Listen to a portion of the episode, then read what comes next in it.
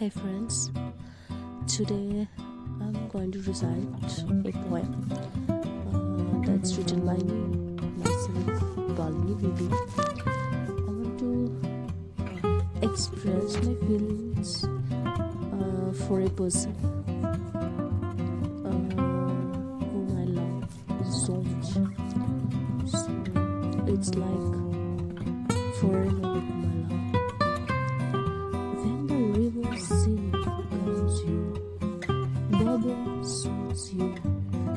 Still you long for the love lost. Explained. If I was a drop of water, would join the mystic